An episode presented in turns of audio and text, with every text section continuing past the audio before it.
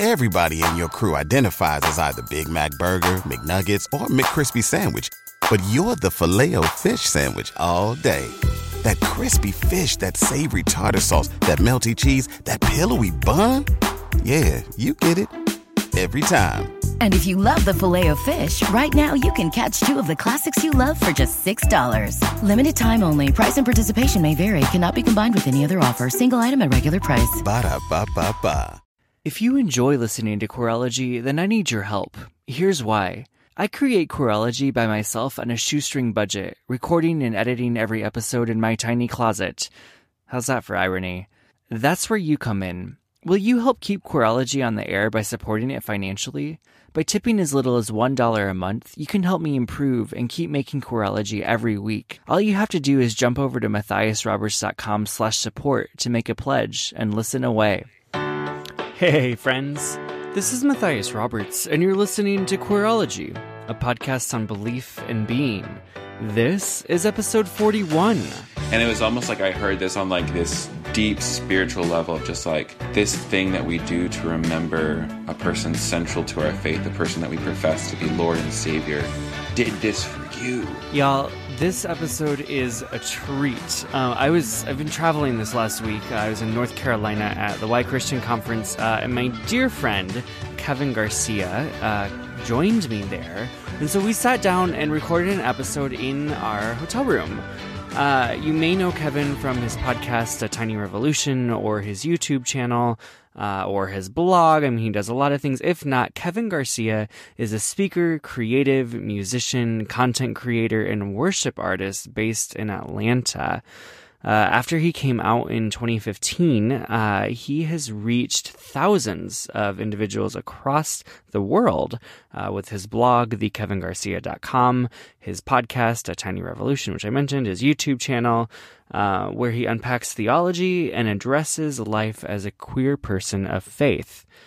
Uh, Kevin also works for the Reformation Project. Uh, he's working on his MDiv from Columbia Theological Seminary, uh, and he believes that by telling our stories, we set free others to tell theirs.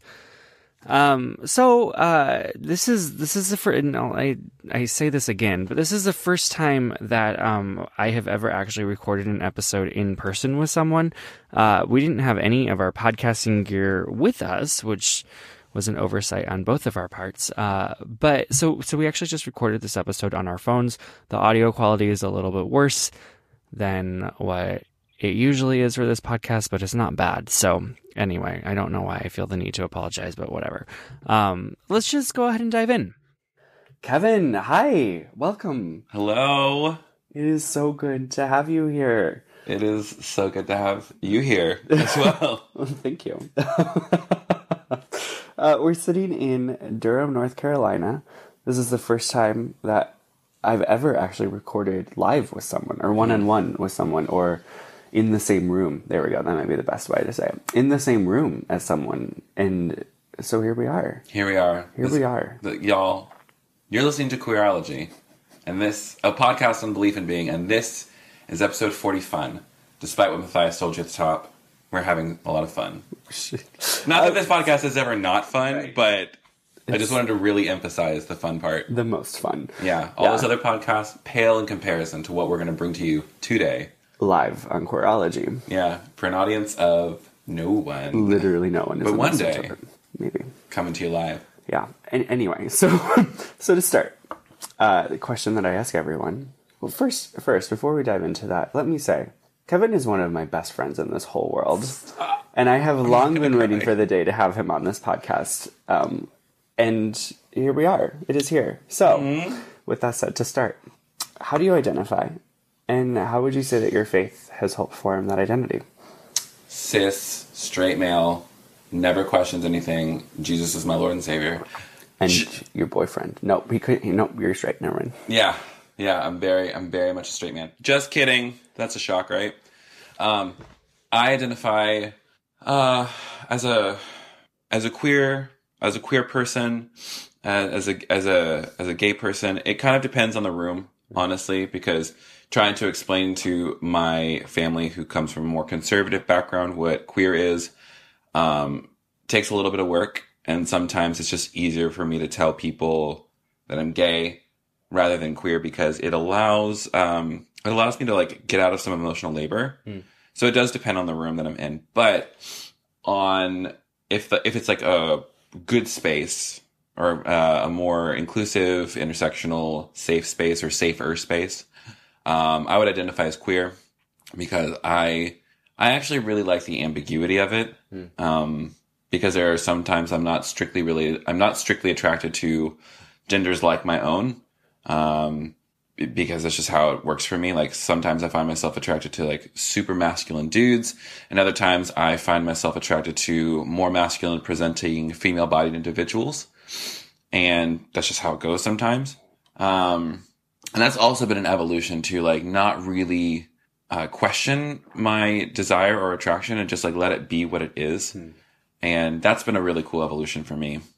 Um, and then there's also part of me that wonders, I'm like, okay, well, if I'm attracted to genders like my own and genders not like my own, that also def- that's also the definition of bisexuality. So why why does the word queer feel uh, more like me? I'm not quite sure.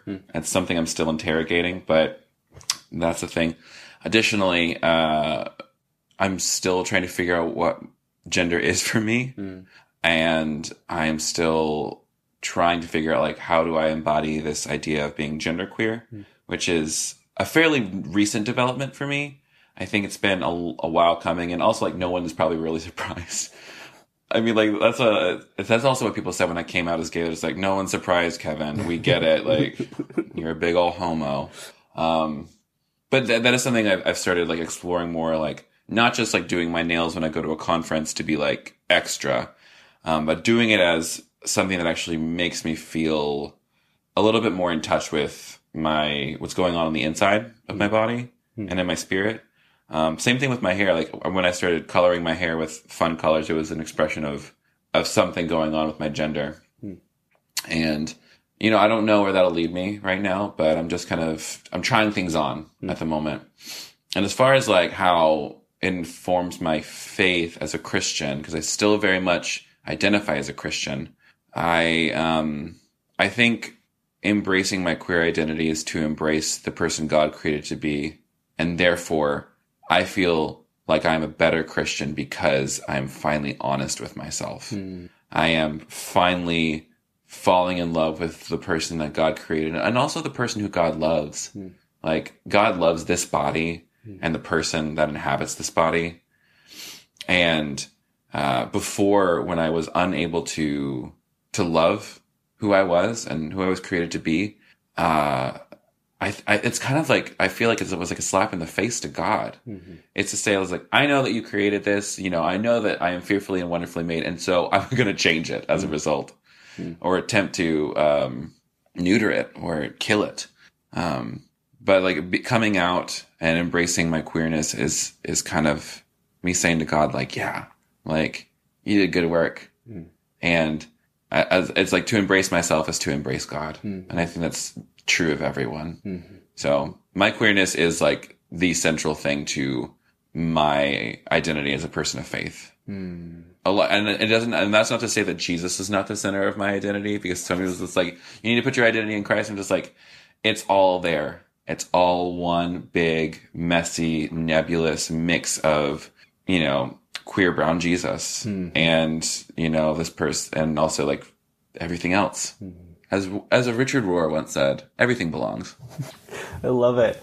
Like, in, so when we were, so everyone, for every, for y'all who's, who are listening, this is the second time we've tried recording this because Kevin's phone stopped recording. Super so jacked. when you answered that question the first time, mm-hmm. you were talking about, you're kind of talking about the mystery of God Yeah. and diving into God's mystery and how that's enabling you to maybe embrace the mystery of gender a little bit more. Um, I'm wondering if you could maybe talk about that a little bit because that was really interesting. Yeah. Also, The Mystery of Gender, that'll be my second book. Trademark coming out to 2019. I get royalties. Done. Okay. Um, so I think the I've been on this. Uh, you know, some people call it a gender journey for a little bit, and It's been scary at times. I'm working with a therapist right now who specializes in sexuality, gender, and trauma. And so getting to work through all that at once, you know, well, not all at once because she's a good therapist and takes me one step at a time, like a good therapist does. Um, but um, I remember when I started living with my friend Amelia Markham, who has been a guest on this podcast before. Yeah, I think it was episode nine, but I'm always wrong when I guess an episode number. So yeah, so just g- Google it rather than try to search through the 41 episodes that you're you have in front of you. Um, I was noticing when I was living with Amelia that uh, she started dressing more like me, and I started started dressing more like Amelia. So um, small little, more feminine things like wearing things like pink, you know, which is actually traditional. Like you know, if you want to go way back, traditional was actually a a, a, a color associated with young boys. Um, thanks, Kathy Baldock. Um, but things that are like are just considered more feminine, I, I felt like I started painting my nails a little bit more often. Uh, sometimes when I go out in public, I'll put on this like a little bit of makeup, nothing uh, drastic, but just like just enough to where you can tell it's like it's like oh he does he have a gold highlight on? Yes, he does because he looks good in it. Um, and that's in tandem with also still having a beard because I very much like my beard, and I also very much like still identify and really enjoy my body. Um, I don't. Um, I've experienced a little bit of dysphoria at times, um, and I'm still in, uh, trying to interrogate what that's about. Because again, it's still pretty new for me. Uh, but the thing to go back to the original question of mystery, the mystery of gender and the mystery of God. Um, the thing that I was listening to, oh my gosh, it might have actually been on this podcast. I'm changing lives over here. Yeah, here we are. um, our friend Sue Ann Shaw, who has been my sister friend for, a, you know, since I came out. Um, she said something somewhere that her college campus pastor said something to the effect of like, it's not that God is a boy, um, using he, him pronouns, but that God is, and, and it's not even that God is half male and half female. It's that God is fully male and fully female, all encompassing of gender and also beyond all gender. Hmm. And that to me, like, kind of just like resonated at a very deep part of who I was. I was like, oh, is that what, is that what this is? Is that like this thing that's stirring in me that just, it's like, you know, I am a mix of, of both things. And sometimes I move between them because there are definitely days when I feel, you know, more like a dude. And there are certain days when I just feel like, uh, like this more sensitive feminine energy just kind of becoming a more dominant in my person. And to, to hear that phrase that God is fully female and fully male for me was like, oh, then if it, if if that is who God is and that is like the nature of God, then maybe that's also possible for me. And I also know that's possible because like, we have our, our non-binary friends out there who either identify as both a mix or beyond what we would call like the traditional gender binary.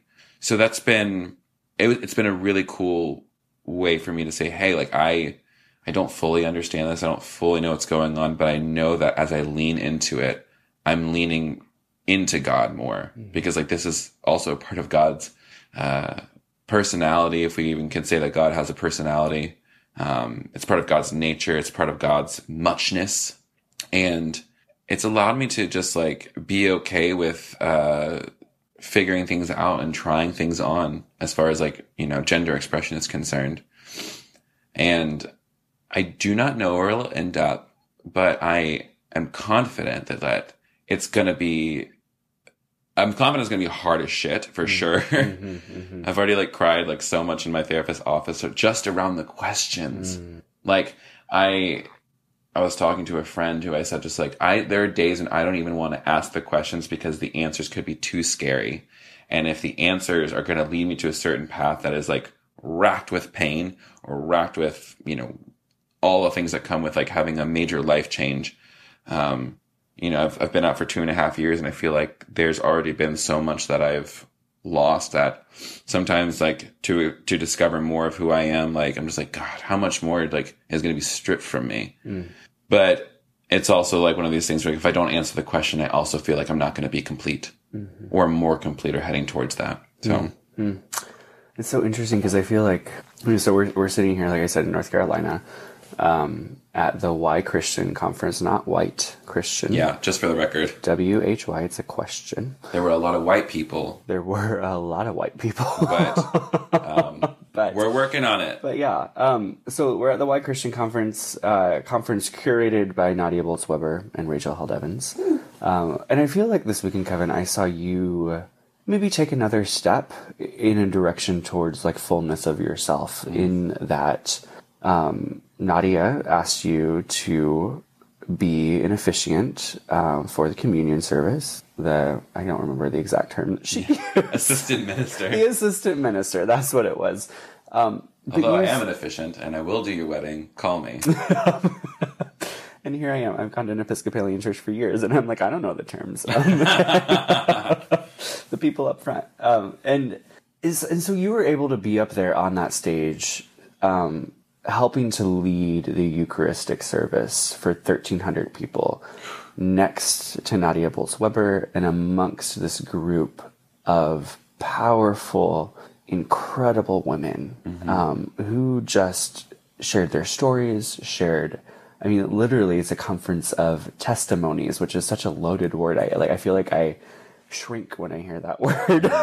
I'm like, no, get away from me. Um, but It's a loaded word for sure. a, a weekend of testimonies answering that question of even though all of this shit has happened in my life mm-hmm. why am i still why do i still hold on to this religion this relationship whatever. Anyway all that to say i feel like in those moments i saw you step into a little bit more of kevin. I would love if you could maybe talk about kind of what that experience was like for you because that mm-hmm. ties into your story a lot mm-hmm. of and this kind of being a new and yet very familiar experience Yeah.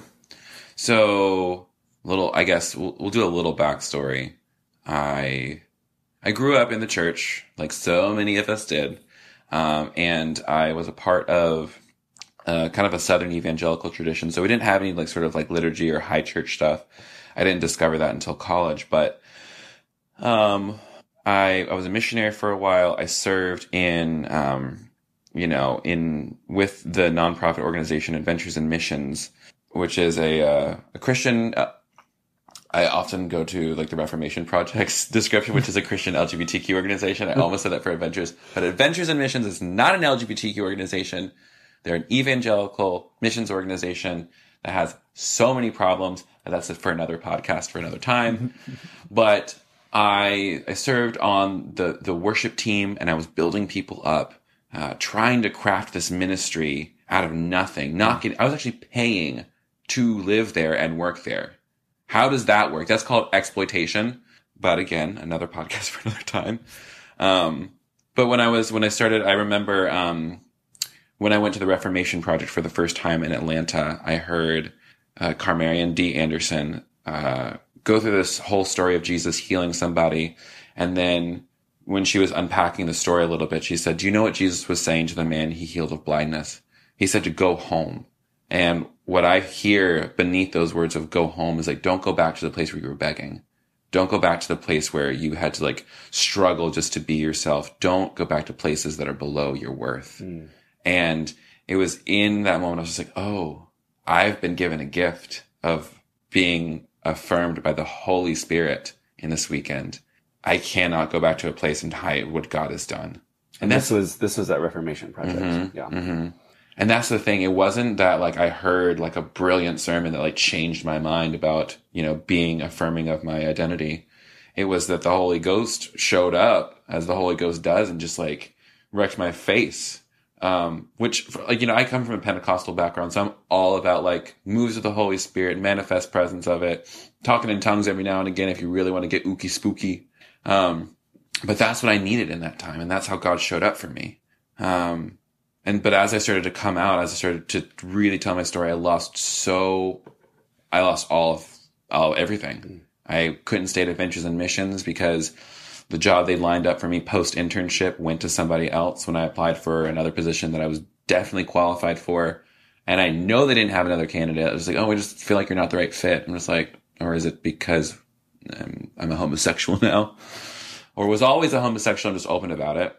Um, and you know, I lost like you know, I got disinvited from certain conferences I was supposed to lead worship at. And so I, I had to leave and I had no money and I had no job and it was a while before I could participate in church. And then the church I decided to go to after that because I'm a zealot or maybe a glutton for punishment. I don't know. Uh, was, uh, kind of like in like the ambiguous, we're not going to talk about our policies around LGBTQ people, but if you ever try to lead as a queer person, you're going to get swatted down. So that happened over the course of three years where I stayed in this community, tried to be intentional. No, not even tried. I was intentional, mm-hmm. trying to build relationships with people because I figured like if they can see the Holy Spirit at work in me, then maybe that's going to be evidence enough for them to at least entertain the question of did we get this wrong? Mm-hmm. Um, and then at the the end of the you know this three years, I get pulled into a meeting that says, "Hey, this is where we're at, and we're adopting a non-affirming policy." I'm just like. I don't understand. Like, you know, you had my life, you had my story, you had the story of so many queer people who come to this church. Like, what are you, you're not listening to stories. Um, and so the place that said that maybe eventually you're going to help lead this conversation or be a part of this conversation didn't hold up their end of the bargain. And so like it was another way that I was pushed to the side um, and pushed out um, simply because I am trying to be who God created me to be, faithfully to my uh, queer identity and also faithful to the tradition that introduced me to Jesus. Um, and so I switched churches, you know, it's it's great. I go to a dope affirming church now, but I still haven't like had an opportunity to really serve something like the Eucharist or be a part of that in a way that is significantly meaningful, at least for me. But we were sitting on the front row and Nadia comes up and she looks at us and say, Hey, do you want to do communion? We both say yes. And then she's, wait a second, come over here. And then she's like, do you want to be my assistant minister for the Eucharist? And I was like, and like, one part starstruck, uh, two parts honored, three parts thinking I hope that I don't screw up the words as I'm talking because that's so real though. It's like, you know, anyone oh, wow. can do it, even with a script in front of you. Mariah Carey, could, if Mariah Carey can mess up the national anthem, you can mess up a Eucharistic prayer probably. Yes. Yeah. you know, that's what I, but I will say like, because celebrities mess up. Yeah I always feel like, you know what? I don't have to be perfect either. Thank it's God true. it's not about perfection. Well, I, I, just said it's crew. It's true. yeah, it's crew. um, but I think the the opportunity to to serve in that capacity to, um, because I remember the first time that someone um, looked at me with the bread and the wine and said, "This is for you," um, and I actually rem- like felt like it was true. Mm. It was. Um, it was actually after the Pulse shooting um, a couple years ago. I went to a memorial service in a bar led by a Lutheran pastor, and those Lutherans. I'm telling you, they're gonna like abduct us all. Yeah, seriously.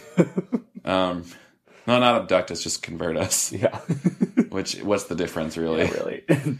um, but I remember explicitly hearing like, "This is for you."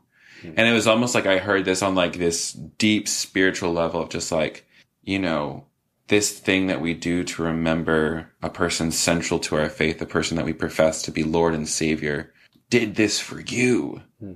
And you've been told your entire life that it's like that you can't participate in the fullness of God's plan for the world or God's manifest presence on the earth. And, um, to then this weekend to you know, be someone who's on, on the verge of starting seminary and pursuing my call as a pastor and to, um, stand with the cup in my hand and I can say like, this is, this is the blood of Christ mm. shed for you the forgiveness of your sins. Um, and have also like serve it to other queer people who mm. like understand like what it is to have something that, that God did this for them too. Um, it was transformative because also that when, when Nadia, um, turned to me and said, "This is the this is the body and this is the blood," I just like lost it mm-hmm. um, because for so long I've been told that who I am is not acceptable in church. Who I am, God does not agree with. God does not bless, and yet I see the evidence. It feels like, um, you know, even though like. I, I know the truth. It's sometimes hard to believe when all you hear is no, no, no, no, no. And then to remember that God says yes. Um, is a powerful thing. So I feel like it was a, a big reclamation for my, my, my personal life of just like, yeah, I standing up there leading the prayer, um, you know, just doing something like singing the song Sanctus, um, or even like, uh, and I also feel like what's very interesting too is like sitting up there amongst all these incredible women, um, many of whom I have like personal relationships with. It felt like I was sitting, I didn't feel like an outsider. I felt like I was sitting with one of my peers, you know, people who I'm still learning from, but people who want me to succeed. Um, it's, it's amazing what can happen when you actually have the support of the people who, when you have the support of people, when people say, actually, yeah, you are called to this. I can mm-hmm. see God in you. Mm. That changes the game. And that's what's lacking for so many folks. Absolutely. I feel like I mean, this just came to mind. Like, I, I constantly have people asking me, like, "Do you have a church home?" Um, mm. And currently, my answer is I don't. Like, I don't have a church home, and there are a variety of reasons for that. Um, some of it being like I'm in seminary, and I get a lot of church from being in seminary. But all of that aside, like I realized this weekend and sitting there in the Eucharist, um, and I was not just a little bit crying; I was sobbing um, during the prayers of the people. I don't know why they touched me so much, but they literally they had everyone. Um, they asked people to write down their prayers, and then during the prayers of the people, they actually read like uh, maybe a hundred. I mean, it Yeah. was a lot of people's what they had written down, and Yeah. every single story was like I just I was just crying and crying and crying, and it, it hit me at that moment of even though this church doesn't meet every week, this church of these conferences, Yeah. of Why Christian, the Reformation Project, Q Christian Fellowship, and even though these churches don't meet every week. I was like, I looked around and I'm like, these, these are my people. And sure enough, I don't know all of them, but I do know a lot of people. Yeah. a lot of people who are at these at every single one of these conferences. And this is my community. We take eucharist together. We cheer each other on. We live in worlds that even though we're separated by distance we're doing the same work together. Um, and i was like this this is my church. Yeah. like and there's something so incredible and i realize that the level of privilege that comes in that as well Yeah. um, but there's something incredible about knowing that you have and i think like every single person listening to this this podcast i hope can feel this knowing that you have a community that surrounds you Yeah. that even if you don't have access to those physical spaces there is a church that is for you mm-hmm. um, and i felt like that became very present and clear to me this Yeah. weekend of like there is a church that is for you that may not be a weekly building but we're here Yeah, it's it's phenomenal. I was up uh behind the altar, like same thing. As soon as the prayers of the people started, I everything like you know praying for for teachers and social workers and like my my person who has cancer and my marriage that's falling apart, my parents who don't understand, for people on the other side of the world. It's like there are actually Christians who are not preoccupied with with uh, politics and power but fully confess that they are in need of of a God who like loves and redeems even the shittiest of situations. And you know, to to be in communion with those people, you know, some of them like who know who knows if like we'll see each other again, or at least for you know a couple years, or like uh, some other conference. Um, but it's uh it's it's it's it's like I, I often think I'm just like why can't these 1300 people live in the same place as me? Seriously. Yeah, it's like when I go to like places like Wild Goose, where it's just like you know weird, weird Christian hippie rejects of the of the kingdom. It's like I wish that I could live in these spaces all year round, and I think that's in some ways, I guess, like part of the call of Christ is you know like we cannot. It's it's conference high in some ways. Absolutely. You know, people. There's this thing called conference high. Like you go to like a really dope conference where you get really touched by the Holy Spirit and you like really get like pumped up. And then often like when you go back home, there is like a dip because like uh you're coming down off of this mountaintop experience where you run into Jesus and everybody else. Well, it sounds like summer camp high. Exactly. Summer camp high, conference high, different from a regular high. if You know what I'm saying? But I'm a trash person. It's fine. Anyways, um, but it's uh, I I've said it before with one other thing is that and I also like will recognize like my own privilege of like because like I do get to attend these conferences either because people pay me to go to these conferences or I have dope friends who bring me in for free. What? you know, who's done that before?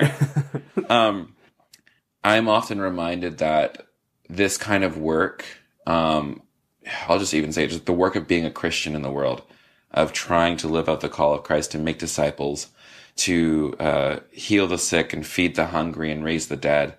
Um, that's not done on mountaintops. Mm-mm. You know, it's often done in our everyday lives, like not even in valleys. Like you know, oftentimes like we'll hit our valley points and we're just like, oh my gosh, I need God so much, and then like there's like, you know, if we're only crying out to God and like leaning into God when we're in the valley, that's that's not a, a good practice of faith. I think um, I think that there are moments like, you know, of connecting with our communities that should happen and could happen when we're just on the level ground, mm-hmm. when we're just on our everyday walk on the road towards kingdom come or whatever is going to happen in the next world. Um, but remembering that it like, I often try to remember, like, I often, what I keep saying, I often, I think about, here's what I'll say. I try to remember that these conferences that I get to go and uh, hang out with some of my best friends, and I will, I, I will defend that. These are some of my best friends mm-hmm. who understand what I've walked through and like what I've had to sacrifice to be in a space like this, um, fully myself, fully present, fully beloved, and fully believing it. Mm-hmm. Um, I see it as just I walk away every week and I'm like, God, I am so lucky. Mm. Um, and then I just remember I was like, okay, now it's time for me to to go back to Atlanta. It's time for me to go into the places that are not always just, go into the places that are not always affirming. Um, it takes, it definitely takes stamina. Mm-hmm. Um, and I'm, I'm, I'm okay with that because like, kind of like Emmy Kegler has said so many times, like it's about the one coin. Mm-hmm. It's about that one person. It's about that one email you're going to get from this podcast. It's about that one person who DMs you on Instagram and says like, I'm at the end of my rope. I don't know what to do. It's about like that one interaction you're going to have with some random stranger, um, through Twitter or through, and I think like being on the internet is really interesting too, because like I see like queerology, like it's your ministry. Oh yeah. Yeah. Like this is your way of like giving the pulpit to so many people and allowing them to tell a gospel story. Mm-hmm. Um, it's the same thing with the crap I do on the internet. It's like I, I think I look at my subscriber list. I like I have a I have a church of nineteen hundred people mm-hmm. that you know at least a few times a month engages with what I do and hopefully is empowered to lead a better life. So I, I, often want, I want to remember at all times that while conferences are so beautiful and so powerful and transformative and can be a catalyst for change, we cannot live on the mountaintop. Mm-hmm. The air is too thin. Mm-hmm. Um, and maybe that's why we feel so lightheaded and loopy and weepy. I don't know. well, and we haven't had brunch yet. So. Yeah. um, but it, it's it's trying to remember that to follow Jesus is is not for the faint of heart. To follow Jesus authentically on the road, to follow Jesus out of the closet, um, to follow Jesus out of places of power into the wilderness is hard, mm. and it's brave, and it's always worth it. Oh boy. I, I, like I don't know why, but what keeps coming to mind as you were kind of talking about this like mountaintop and, and valley experiences and which is again language that is just like I have not heard that language for a long time. because I've got evangelical bones. I can't get it out of me, no matter how many times I try to beat it out of me. Uh, but I keep I keep thinking of Kate Bowler who spoke this weekend. Oh my god, yeah! And she just wrote a book. Everything happens for a reason, and other lies I be- I've believed. Um, talking about her experience. She's like what in her mid 30s, mm-hmm. um, and being di- with a with a son, married being diagnosed with cancer mm. and pretty severe cancer. Um, and then I, surviving it, right? I but so, like, but the lessons that she learned in thinking that she was going to die, yeah, um, and how deeply tender she was. Like she yeah. was basically in tears the entire time the she entire was time. talking. Um, but talking about that kind of those low experiences and like a low experience that I certainly have never experienced mm-hmm. that sense of like I may only have a couple months to live. Yeah. Like that has not happened to me. It may happen at some point in my life. Um, and then the way she was able uh, to live it well.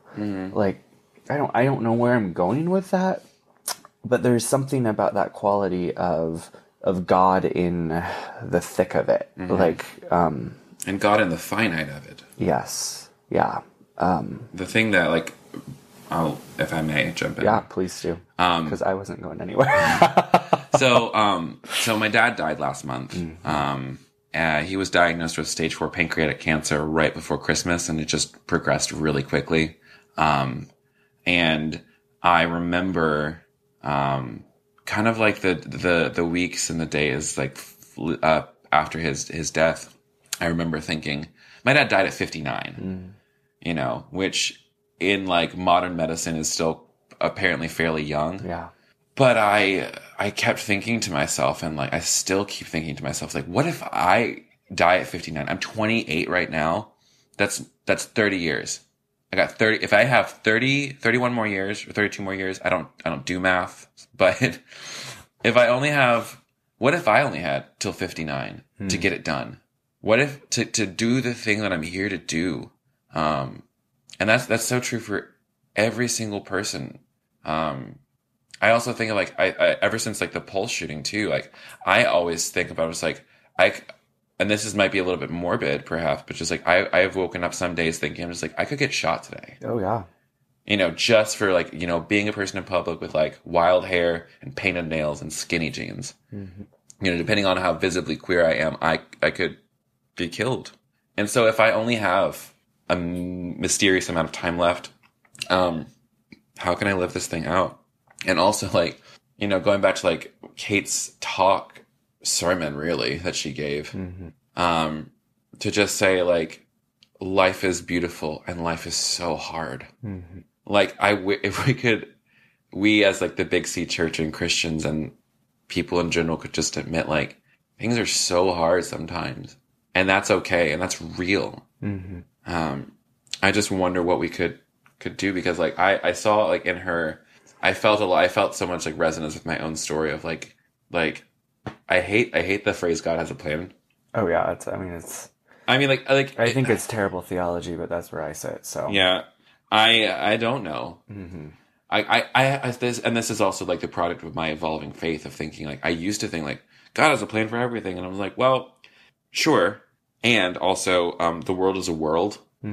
And um, there's people in it who uh, don't subscribe to the same rules that I do, um, and therefore they're going to do terrible things for people to to gain something from it, and therefore like we have so many people who are going to be negatively impacted that, and then also to interrogate my own participation in those systems of of capitalism. Like, unfortunately, I live in America, and that's how we roll right now. Um, you know, and it's just it's one of these things where like I, it's hard. it is hard. And, like I don't even know where I'm going with that either. Yeah, like well, I'll, I mean, I'll unpack that a little bit because I mean, I literally just said thinking that God has a plan is terrible theology. Like that's not exactly what I mean. Like because I do believe that I mean, and as we look in the holy text, like they do tell us that God does have a plan, but this idea that everything happens for a reason, mm-hmm. I think that's that's the terrible theology. That theology that greets death or terrible events with mm-hmm.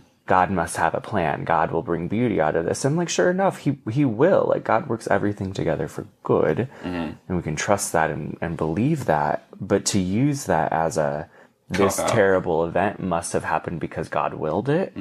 Like, uh uh Or even to anesthetize, anest, anesthetize. Sure, I know what Yeah, you're saying. that Yeah. word. To numb ourselves. We want Yeah. to use cool, like just basic language. Yeah. Um, to use that idea that God has a plan for everything, or everything happens for a reason. Uh, to numb ourselves to the, the pain that we're going through, just like, oh, Kevin, your dad died. Yeah. Everything happens for a reason. Okay. Well, Yeah. what can you tell me why he got? It's like almost just like what Kate said in her presentation about what her husband was saying to patients. Like, tell me, give me the reason that my dad got stage four pancreatic cancer at 59. You know, tell me the reason that like when I came out, I lost everything. Tell me the reason why uh, I have to struggle with anxiety and depression because of years of repression. You know, I don't think that's like, yes, God does and God will work all things for the good of those who love God. And and also I think for like the just like the redemption of all of creation. Yeah. And at the same time, I'm so much in pain. Right. And I loved what I can't remember who was saying it, but just like talking about the suffering of Christ on the cross as being an act of solidarity with suffering. Uh, that's what I subscribe to is that God is good, pain is real, and in all of it, we are surrounded with love. And we, and like both of these things can like live in tension and have to live in tension if we're going to live with any sort of integrity. Right. I, yeah, I agree. And for people who are listening who are like, "What in the world? Like this sounds like heresy." Um, Yeah, what yeah. about what about God's sovereignty? Like, I mean, there's this book, um, like a quick book recommendation, "The Uncontrolling Love of God" by Thomas J. Oord. Super, pretty easy read. Um, I think um, a lot of good stories um, and all about answering all of those kind of questions. Anyway, and then Kate Kate Bowler's new book, which I haven't read yet, but I, I mean, she is she's at Duke Divinity. She's a professor. Like I, I my guess is that she has some pretty pretty solid theology Pr- probably um, more there. than likely. They- just just a guess. Um, and, um, yeah, where are we? Where are we at? I have no idea. Forty one. Well, I, I want to say like one more thing before we hang up. Okay. hang up. We're not on a phone. before before we go get brunch and I drive back to Hotlanta. Um, I think something that I wasn't expecting out of this weekend was this. It's kind of like what you said, just like when I, I'm I'm with my people, and that's something I really related to a lot. It was just like I know, and that for me, it's like I know who I am when I'm with my people. Yes. I feel like I have been able, like, whenever I get to be in a space like this where it's, um, you know, people who are coming together with more questions than answers and people, uh, from all different walks of life with all different skin colors and all different religious, um, backgrounds. Like, God is all up in that. Um, and I think like the beauty of the internet is like, I feel like even in the moments where I feel alone is like, I can always reach out and and get a supplement until like the next time I can come to church, so to speak. Um, but I um I think this is like the it's, it's a mystery to me. I don't know how I don't I don't know how any of this is going to shake out. Like and this being like the progression of the Christian faith in the church and my own personal work and your own personal work. It's all it's so weird. I, I'm thinking of not Nadia said she's like the church will survive us too. Yeah. and that's a good thing because Lord uh-huh. knows we are fucking it up sometimes. Mm-hmm. Mm-hmm. But I'm uh I'm grateful. Yeah. I'm grateful that I get to I'm so also so grateful to be alive mm-hmm. at a time such as this. Like I get goosebumps thinking about like, oh my gosh, we might actually have gun reform mm. for the first time because of Parkland students uh showing up and saying like, listen, you have done it for so long, never again Yeah. and like we're we're taking control of our own narrative and destiny and that to me is like ah wow like how incredible Yeah.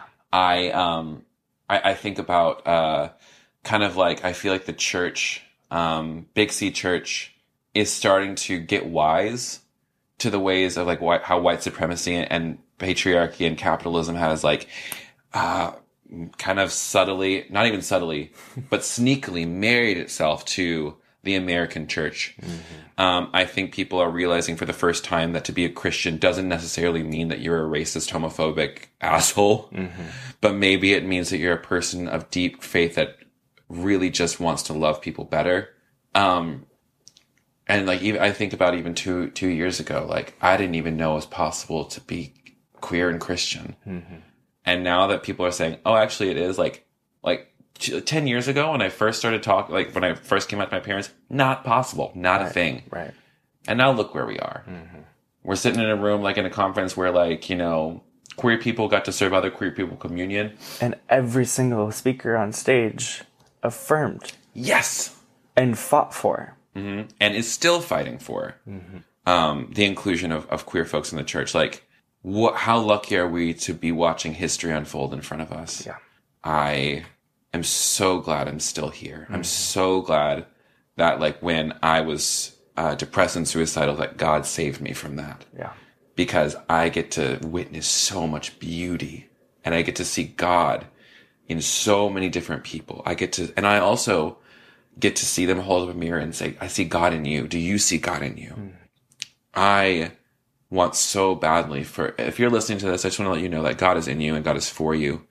And you have a purpose in this world. You have a gospel story that people are trying, that God wants to tell through you. And if you're struggling because you don't have like this proximal community, that's mm-hmm. totally real mm-hmm. and it's really hard. But if you just keep holding on, it can get better. It will get better. And that is like the thing I wish that I could just like say to every single like queer mm-hmm. human in the world is like, yeah, if you just keep holding on, if you just keep pushing through, like, you know, your story can change somebody else's world. Mm. Uh, Kevin, thank you so much. It was my pleasure. Yeah. Honestly. Mm. I love you, Matthias. I love you too. Uh. You can find Kevin's work over at thekevingarcia.com, uh, and he is across the internet on social media at the Kevin Garcia. I make fun of him for that all the time. Queerology is on Twitter and Instagram at QueerologyPod, or you can tweet me directly at Matthias Roberts. Queerology is produced with support from Natalie England, Tim Schrader, Christian Hayes, and a bunch of other Patreon supporters. I am so grateful. It's your support that keeps this podcast on the air. To find out how you can help support Queerology, head over to matthiasroberts.com slash support. A really easy way to help support Queerology is by leaving a rating or a review, or and a review. You can do both. Just do that right in your podcast app or head over to matthiasroberts.com slash review and it'll take you right there. As always, I'd love to hear from you. If you have ideas of what you want to hear on the podcast or just want to say hi, reach out. I'll get back to you. Until next week, y'all. Bye.